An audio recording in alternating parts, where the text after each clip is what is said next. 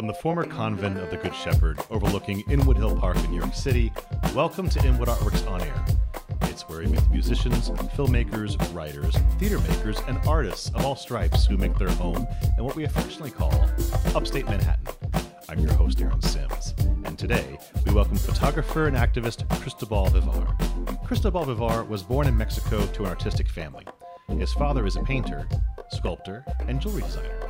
His mother, a textile artist. His uncle created model buildings for architects, and his grandfather was passionate about photography when not working as a miner. After studying graphic design, Chris became interested in animation and photography, and graduated in working doing interactive websites and motion graphics for television. In 2001, he immigrated to New York and photographed the social movements born out of the post-9/11 turmoil. After becoming a father, he pursued photography as a career and worked for the Inwood newspaper Manhattan Times. His film projects were included in the first and most recent Inwood Film Festivals, and his photography was featured in Inwood Artworks' Focus on Photography gallery exhibition. We're going to talk about his work behind the lens and so much more, but first, let me welcome you, Chris, to Inwood Artworks On Air. It's great seeing you. Thank you for inviting me, Aaron. You bet. I have a quote here from a writer named Gordana Jeljelcevic. Yes. Mm-hmm. She wrote, I don't know this person. She. I figured It was a she. But yeah, she's a neighbor. You never know. Listen to this podcast, I've never met her, but when people on paper for the first time, I just don't. I can't tell gender. She wrote the following of your work. Chris catches the precise moments when people connect to each other, to their environments, to their own mysteries. A love of pattern and ritual, thrilling play of light, electric images that are potent and entirely alive. What is your response to that? Oh, when I read that, I thought it was very nice. I don't know if I can fulfill all the ambitions that's in that phrase, but it sounded like everything that I aspire to do. Mission accomplished. Okay, podcast's over, everybody. We're done. Well, it's nice to have that kind of effect, and people have affinity for your work. You cross a lot of spectrums, and I want to mention you said your dad had a passion for photography. My grandfather. Your grandfather had a passion for photography. Did that influence your work in a specific way? Well, I didn't meet him. Okay. He passed away before I was born. But my uncle, the model builder for architects, loved photography too. He passed it to my brother. It's like contagious. Yeah. And let's see where it all came from. And we actually did an amazing thing as a family. When I was like 12 years old, my dad sold a lot of paintings and decided, hey, let's go around the world, all of us. So we traveled for 5 months. We went to India, Nepal, London, upstate New York. That's how I fell in love with this area. And my mother made a wonderful family album, which is a tradition from her mother, my grandmother. They make these large albums, handmade. You know, it's not what you would. You know, they buy the paper, they make the holes, and put the screw through it, and then they placed the photos with the little corner stickers. But also all the little things that are sometimes even more important than the photos, like the hotel ticket, the newspaper cutout. It's a scrapbook. A scrapbook, yes.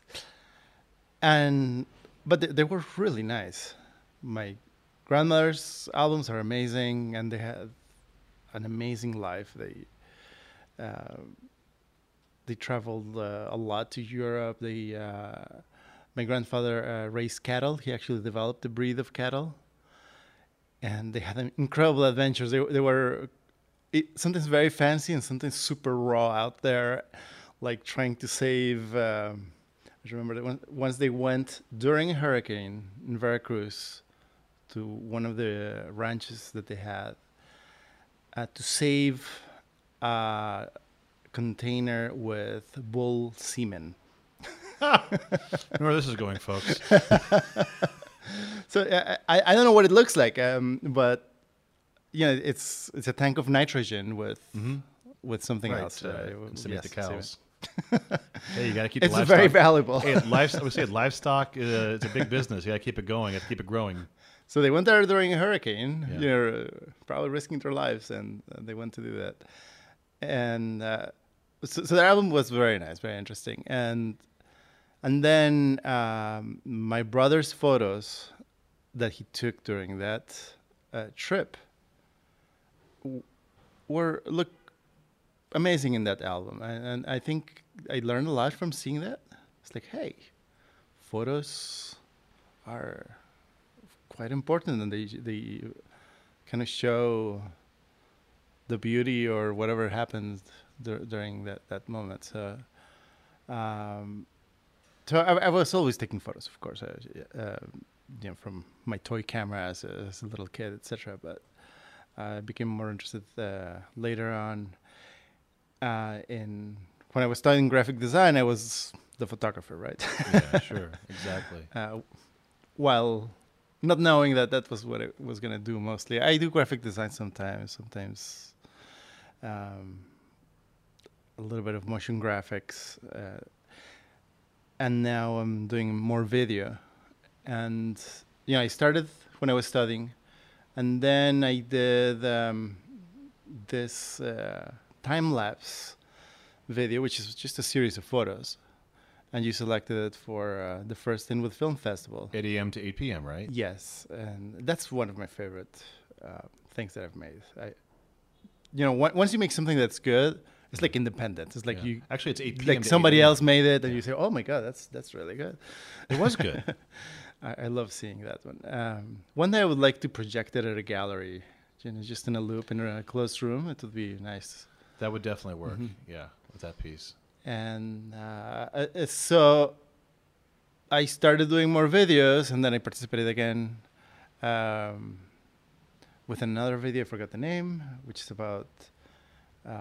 A group picking up garbage. Yeah, it was like an environmental video, right? Yes. Yeah. It had a good name. I forgot. And then the latest one. Mm-hmm. So you had this video about the park, and so obviously you have an affinity for our area. So you visited upstate. How did you find your way to Inwood? Long story or short story? It was a short story. It's only a podcast, folks. Well. I took a plane. Well, okay, that's gonna be a long story then. No, I'm a New Yorker. I've lived so many places. I get kicked out by high rents and. Yeah. When you immigrated here in 2021, you didn't come. Sorry, 2001, you didn't come here, right? You were here somebody else. I know. I've lived Chinatown, Prospect Park again. In the park. And then Bushwick, then Spanish Harlem, then Washington Heights, then here. And all those places have higher rents now. Well, and so does here. Yeah, exactly. Yes. Right. But it was, you know, when you're downtown, you'd never come here. Well, of course, you might come to the cloisters, right? Right. I was in the cloisters with my family. Destination. In 85 here, for example. But a little bit more, no. And I once came for a Bulgarian music festival called Goldfest. Okay. I highly recommend it. Up here? I never heard of it. And they move around. Now they're in Prospect Park. I don't know if that's a permanent home. Okay. They're in February. It's like a really good thing to do in winter. I see. It's an amazing, amazing festival with many musicians. And it's a lot of fun. So it was here, in Good Shepherd School. Gotcha. And I remember like taking the subway for so long and finally getting out, and it was night, just like looking like it is a strange place. Passing by where I live now, right next to the door. And then finally going in, it just felt very strange. Of course, it was night. If it had been there, I would have been like, oh, this is very nice. But I never thought I would live here. Mm-hmm. And how long have you been here now? 8 years? I don't know. 8? Yeah. Really? Only 8? It seemed like longer for some reason. Maybe. I have no idea. It's best to think about sometimes. Well, as I mentioned earlier, your personal photography is focused on political and social issues. Most of it focused on immigrant rights. If I recall, at our Focus on Photography show, we printed one image 13 feet high of a DACA activist. Mm-hmm. Another image showed a woman that was welcomed into a local church to protect her from ICE. As an immigrant yourself to the U.S., do you feel your background provides you with this insight to their experience to capture images that provoke both empathy and outrage with your subject's struggle?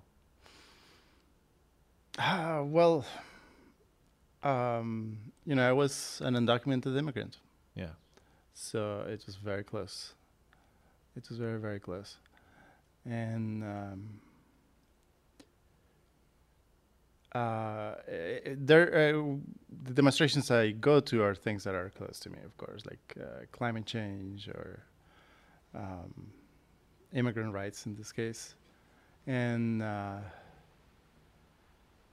so I feel bad about having a camera. Yeah. It's like, where's my sign? I don't even know how to make a sign. I'm like, two hands? No, I need them.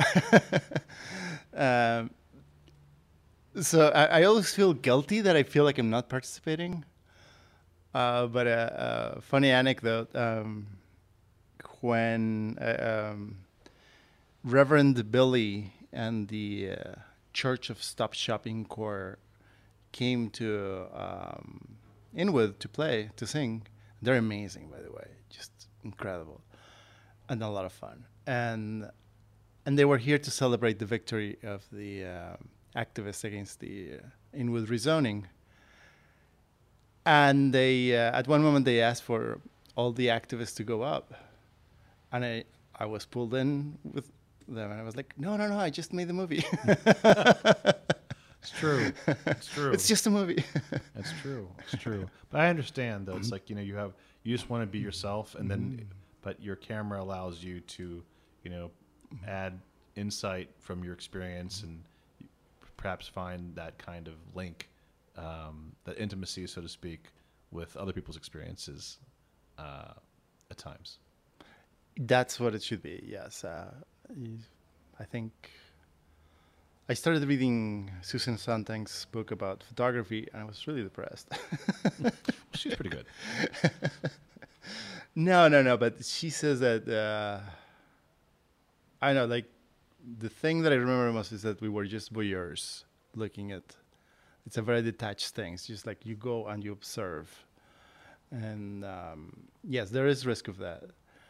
But it shows when you're like really involved. Yeah. Yeah. Yeah. Mm-hmm. It definitely comes out through your work. That's all I'm saying. Mm-hmm. Yes.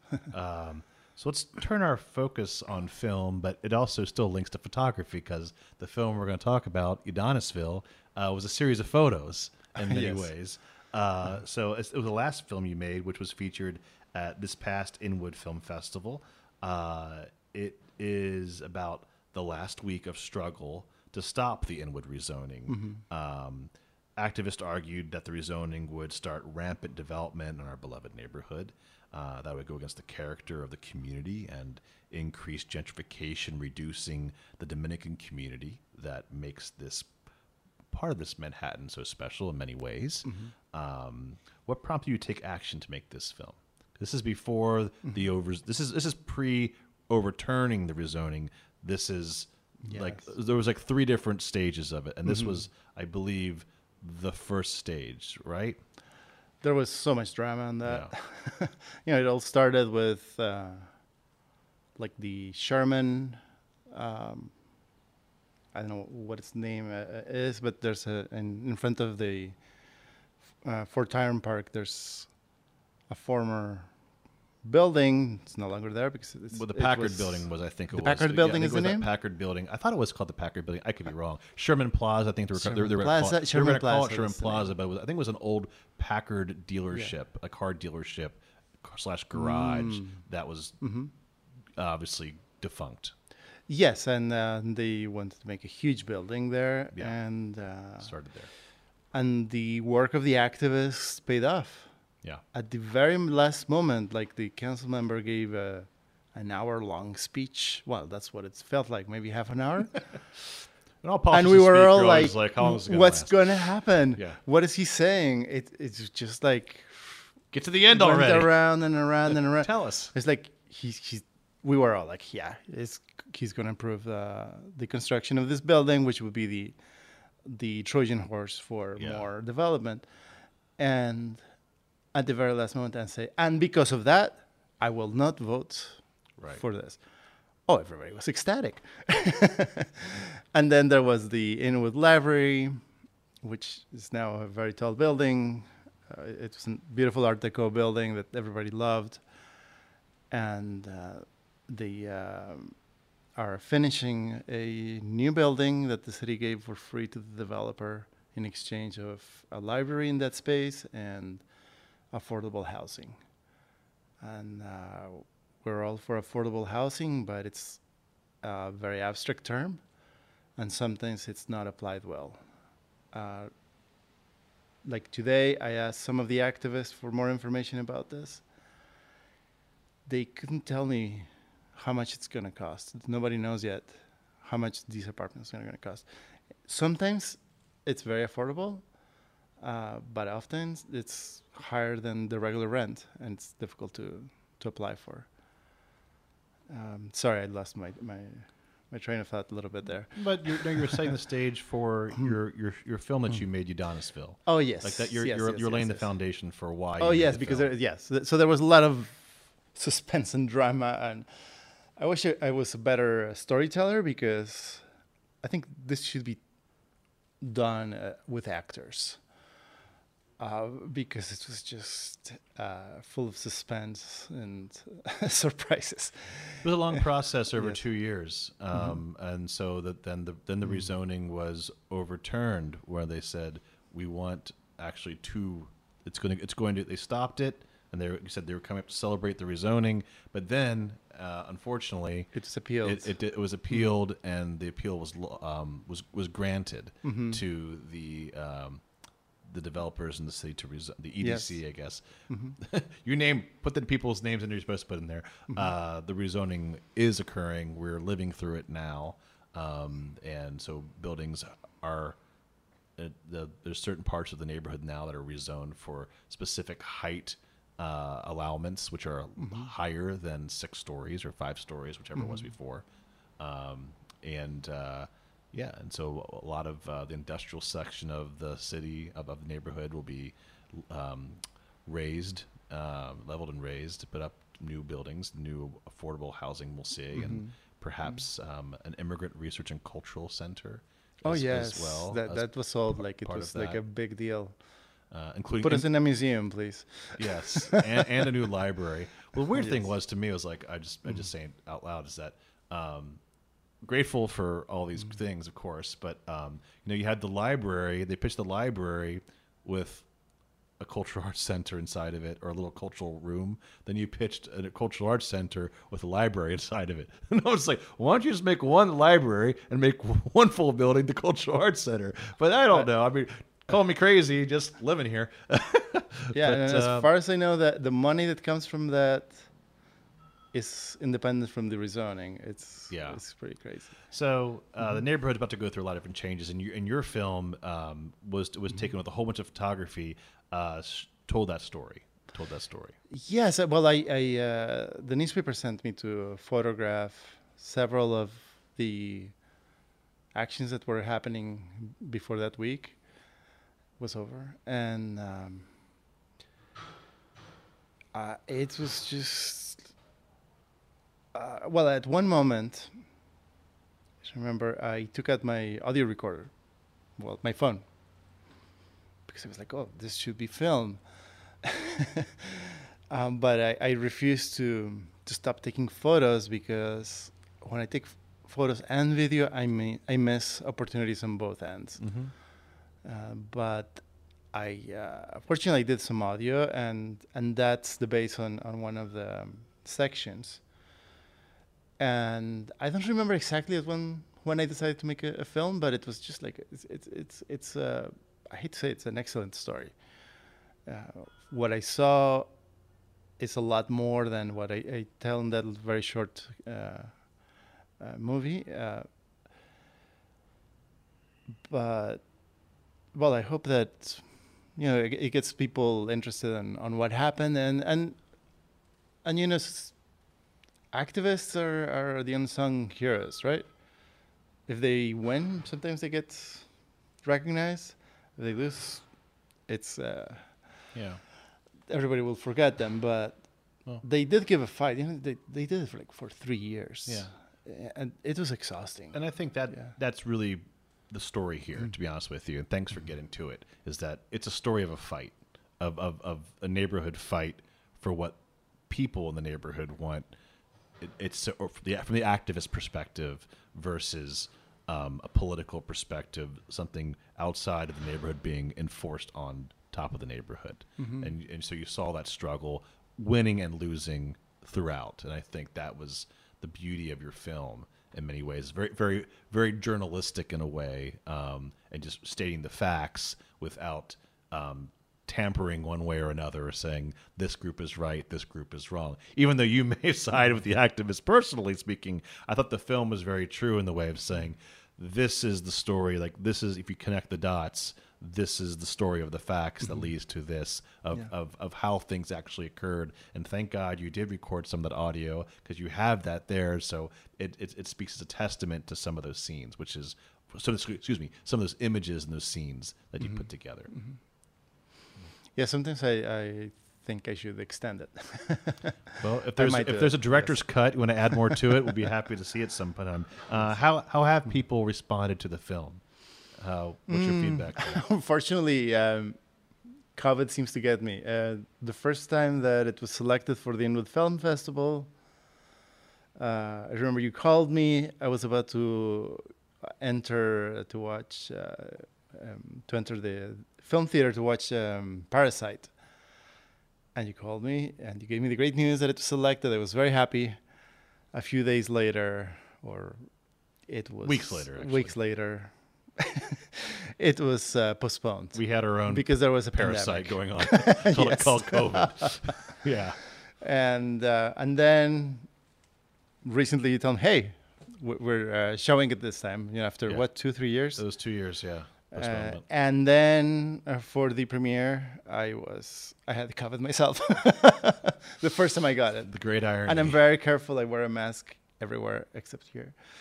Well, we're in close quarters here, and everyone's been tested and vaccinated here. It's unfortunate, but I can tell you, being in the room, it was well received. So you can tell me more about what happened. Tell me. I'll tell you. Well, people watched it and they cheered, and you know what's really great, I have to say, people forget. Rezoning is not top of mind anymore because the battle's over.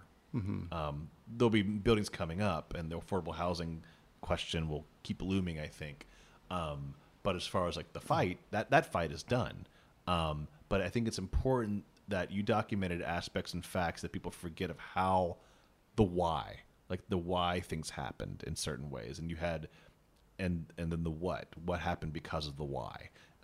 Those are two questions that I think people forget. And when people talked about, for instance, you know, the Performing Arts Center and things like that, you know, and the library, or the sit-in at the office, those were interesting topics that people, that's what happened. Okay, that makes sense. That was a part of that. So it's like people understanding the pennies dropping, so to speak, and like light bulbs going off in their heads of understanding why. So I think it was a great thing to remind people, because we had been pausing for 2 years in many ways because of COVID, that the fruits of what you guys documented back then are coming to fruition now, as far as like that library is going up now.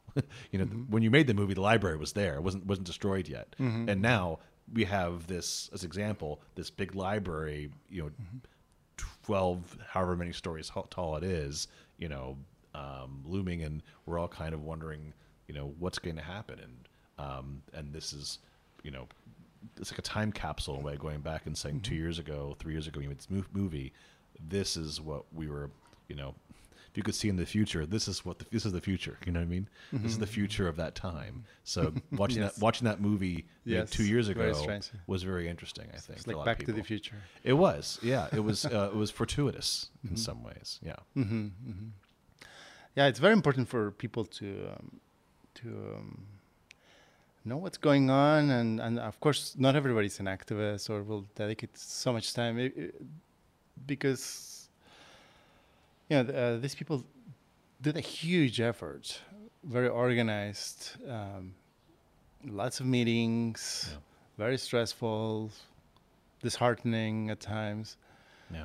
And at this point, I don't know if, obviously, I don't think anything can be done, but that question of affordability, oh my God, it's like, how can we be manipulated so easily with that?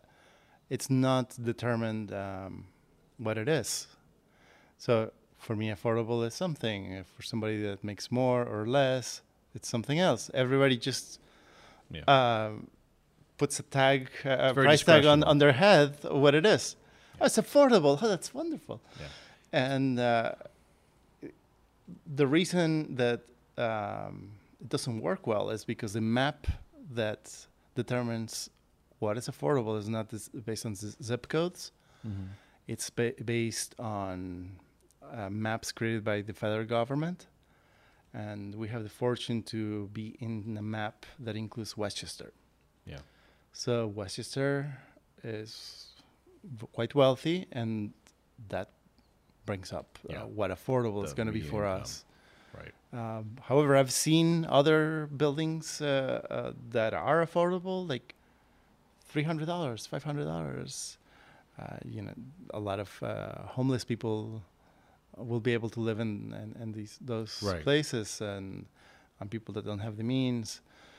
But affordable in Brooklyn, it's like $3,000 in some places. Sure. Like, no, that's not affordable right. for almost anybody. Well, it's a socioeconomical question that needs to be addressed more than anything else about, you know, mm-hmm. and with inflation and everything now too, there's a lot of talk.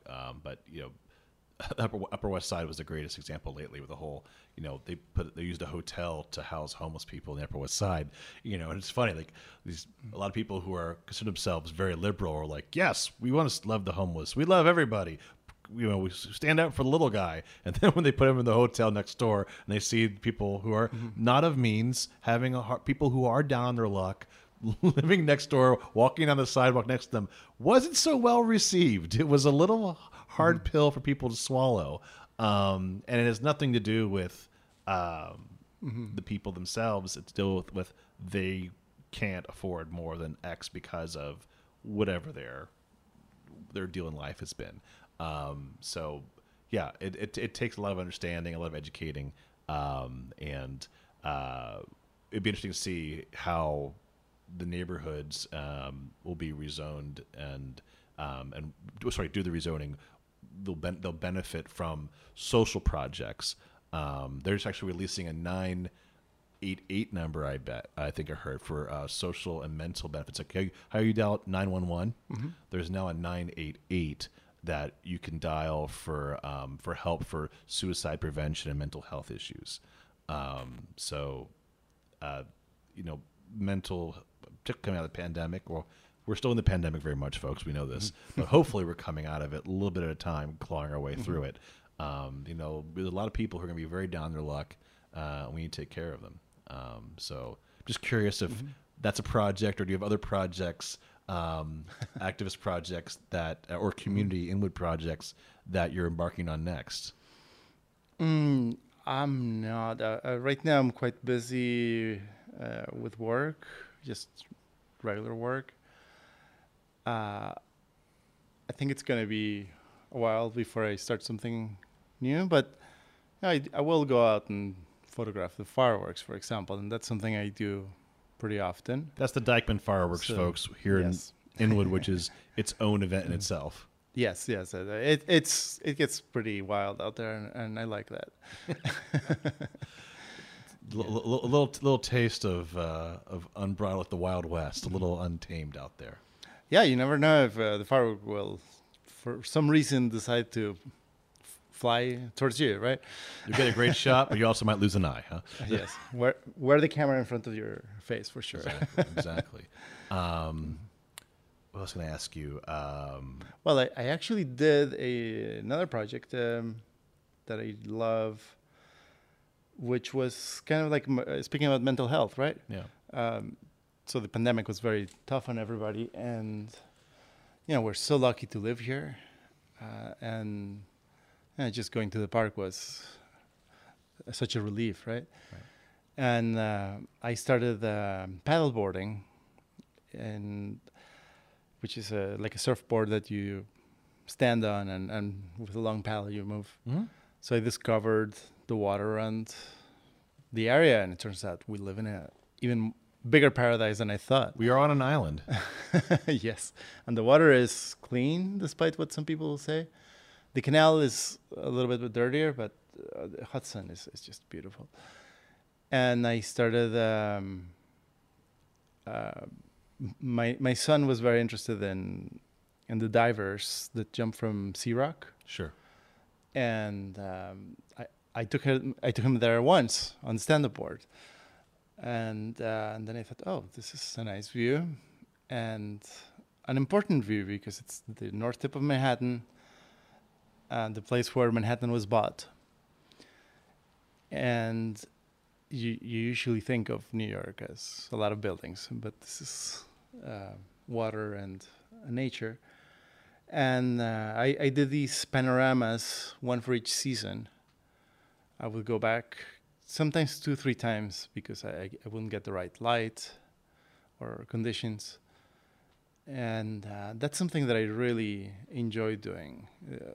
Those photos are very special for me. And it was an amazing adventure, actually. In winter, I climbed up to Sea Rock. I wouldn't go to the very top. It's a little bit lower, and in the last photo I took, I asked a diver to jump. So unfortunately, you don't see the drama of a 50-foot fall into the water or dive into the water. But for those that know what's behind that, it's like, oh, shoot, he's jumping into the water, which is really far away. Right? Which many kids have died doing, by the way, over the years. I actually saved somebody with a friend. We were paddleboarding, and we were hearing these sounds as we were coming in from the Hudson. And then all of a sudden, we see somebody by Sea Rock. It's like, oops. So we paddled as fast as we could, and we got him out. Wow, good for you. The current's tough over there. I think people just freak out about the current. Yeah. You know, it's like the subway. If you get into the subway, you know, get off on the next station. Don't try to run back to where you are. Yeah. Go with don't fight the current. Yes. Yeah. So he was fighting the current and was exhausted. Sure. And he was asking for help, and you know, it's very difficult to see somebody that's in the water. Yeah. And there were boats passing by, making waves for him, or making it really hard. Yeah, the wakes are tough there, too. It's not just a very narrow channel, considering. Yeah. I think with more... well, of course, the city's not going to put up signs saying, hey, if you take... This, if the current takes you... Hey, if you think about breaking the law, don't do that or you'll die. Safety tips in case you do this. Yeah. Well, that sounds like a great project to work on around the Sea Rock and those panoramas. We're looking forward to... Well, we'll put them on the video version of the podcast. Great. And so we'll share them with you. Yeah, one day I would like to print them big. Yeah, really big. It sounds like a good gallery show. And not in photocopy paper like I did with the 13-foot photo of the DACA activist. They will have to be printed in a real printer. Yeah. And because the files are huge. Sure. You know, they're taken with a pretty high-resolution camera, and it's a lot of photos. Like 30 photos. So wow, that's amazing. They can be printed... really big. This is like a great show we should do sometime once we get our gallery space back. Okay. If we get a gallery space back with this Well, how about some rezoning for some art space? How about that, folks? Well, maybe we'll get at the Immigrant Museum. Yeah, the museum, yes. Cultural Arts Center. Yes. Yeah, exactly. Hey, you're an immigrant. You qualify. I did. You should knock on their door saying, "Hey, how about me?" Mm-hmm. Yes. Well, Chris, as always, it's been a pleasure speaking with you. Before we say goodbye, where can we go to find more about your current and forthcoming projects? Where's your website? My website is my name, CristobalVivar.com, and I also have another website for my commercial photography, Vivar Photo, like my last name. And you can also find me in Instagram for Vivar Photo. Send me a message if you want to see more photos, because I haven't posted lately. Well, that's why I have a website. Yes. Put your stuff up there. Listeners, you can find those links in the description of this episode. Thank you so much, Cristobal. Mm-hmm. It's great seeing you, my friend. Well, thank you so much, Aaron. Yes. You bet. You bet. This is Inwood Artworks On Air. It's Special Artist Spotlight Edition. It's where we meet the musicians, filmmakers, writers, theater makers, and artists of all stripes that make their home here in Upper Manhattan. If you have a moment, please show us some love right now by rating and reviewing this podcast on Apple Podcasts. It really helps. Many thanks to Church of Good Shepherd here in Inwood, NYC for hosting us, and to HighTides.com for local uptown promotional support. You can support On Air and all of our programming by making a tax-free donation at inwoodartworks.nyc/donate. Be sure to follow us on social media at Inwood Artworks to keep up all that we do, which includes the Inwood Film Festival, Filmworks Al Fresco, pop-up art galleries, live performances, and so much more. Inwood Artworks On Air is proud to be supported in part by public funds from the New York State Department of Cultural Affairs in partnership with the City Council. From the top of Manhattan and the bottom of our hearts, thank you so much for tuning in. This is Aaron Sims for Inwood Artworks On Air.